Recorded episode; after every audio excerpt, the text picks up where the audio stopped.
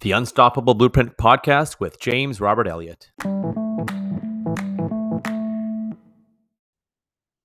Hey, hey. Okay. Where are you treating your business like a hobby? Wherever you are, whether you're making a dollar, whether you're making $100,000 or a million dollars a year, where are you treating your business like a hobby when you should be treating it or need to treat it like a business, right? Yes, my shirt does say be unstoppable, even though it's backwards. It's something to think about. Where am I treating like uh, like a hobby? And I want you to think about this for a moment. Not, oh no, I don't treat my business like a hobby. It's a serious business, etc., etc. really, where are you treating your business like a hobby? Think about it for a second. Where am I not being who I want to be in my business? Where am I half-assing things? Uh, for me, actually, recently it was on my electronic uh, invoices and electronic documents, things like that. I would send back and forth by email here, sign this, and half the time that wouldn't get back right, or half the times I'd have people say, you know, agree under the Electronic Communications Act versus having a proper DocuSign. They sign online, kind of things like that. So, first of all, yeah, where are you treating your business like a hobby? Look for this. I encourage you, look for this. Uh, it's insidious, and you may find it hiding somewhere. So look for where this is happening and because it, will sabotage you. It'll sabotage you in your business. It'll affect things. Number two is having a back door, like a, like a, a big, big piggy bank or a spouse makes a lot of money will also sabotage your business and prevent you from going five and six to seven figures, right? Maybe even hitting five or six figures is going to prevent you from doing that if you are having a back door, whether it's a, a job and your business is a part-time whether your business is a hobby and you want to you want to ramp it up. If you have a full-time job it certainly makes it a lot more comfortable versus i have to get up at like five six in the morning sometimes if i have a breakfast networking meeting or i have to work on a friday or i really want to work on a friday i'll remove the have to. I really want to get up at five or six to go promote my business or i really want to work late on a friday. I want to work on a business uh, on saturday right or sunday so look at that as well. There's a saying, burn the boats. When a lot of new, you know, discoverers uh, and adventurers came to North America, they would burn the boats behind them or they took the boats apart and used them to build, you know, homes and lodges and forts. So the boats could never be used again.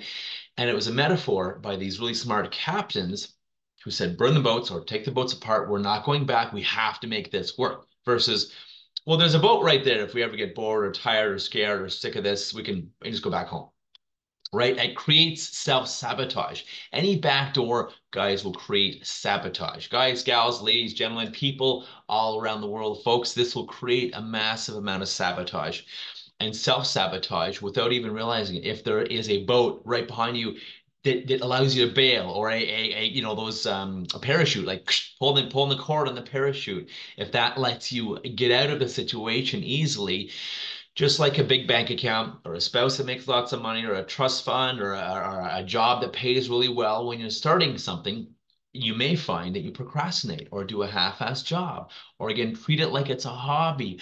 You you don't do what you need to do sometimes to go really really big and go really really wild with the business because you don't have to versus for me if i want to eat and pay for my condo and pay for my my meals and my bills and my travel uh, I need to, this needs to work. This business needs to work. I need to be successful, right? So that's sometimes something that makes big difference. And I wanted to just talk about that briefly. Where is their back door in, and can you close it?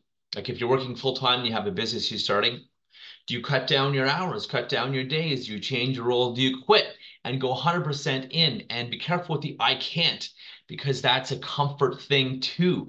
I can't, I have to pay my bills. Well, then you better be successful with your business and you will. I'm not telling you to quit your job just to be a successful business owner. However, look at what your back doors are and be really, really careful and knowing that, well, that makes it really easy and comfortable. So I don't have to give my best with my business. I don't have to do the really hard things.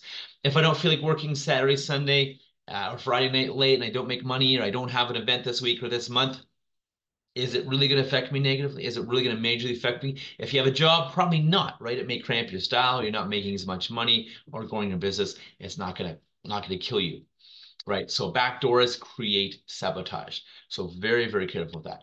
Hope that's helpful. Something to be aware of and just pay attention as our theme of just paying attention to everything, having our eyes wide open. Until next time, have your best day ever. I'm James Robert Elliott, reminding you to take action today. Go do something today that scares you, that's uncomfortable, that's difficult, that gets you out of your comfort zone, and maybe even closes one of those back doors. And remember, treat your business like a business, not a hobby. Because if you treat it like a business, it'll become a business. If you treat it like a hobby, well, it's not going to grow as like you want. Till next time, have your best day ever. Call me, give me a call if you want to talk more. I'll help you through this. Take care. Have your best day ever. Bye bye.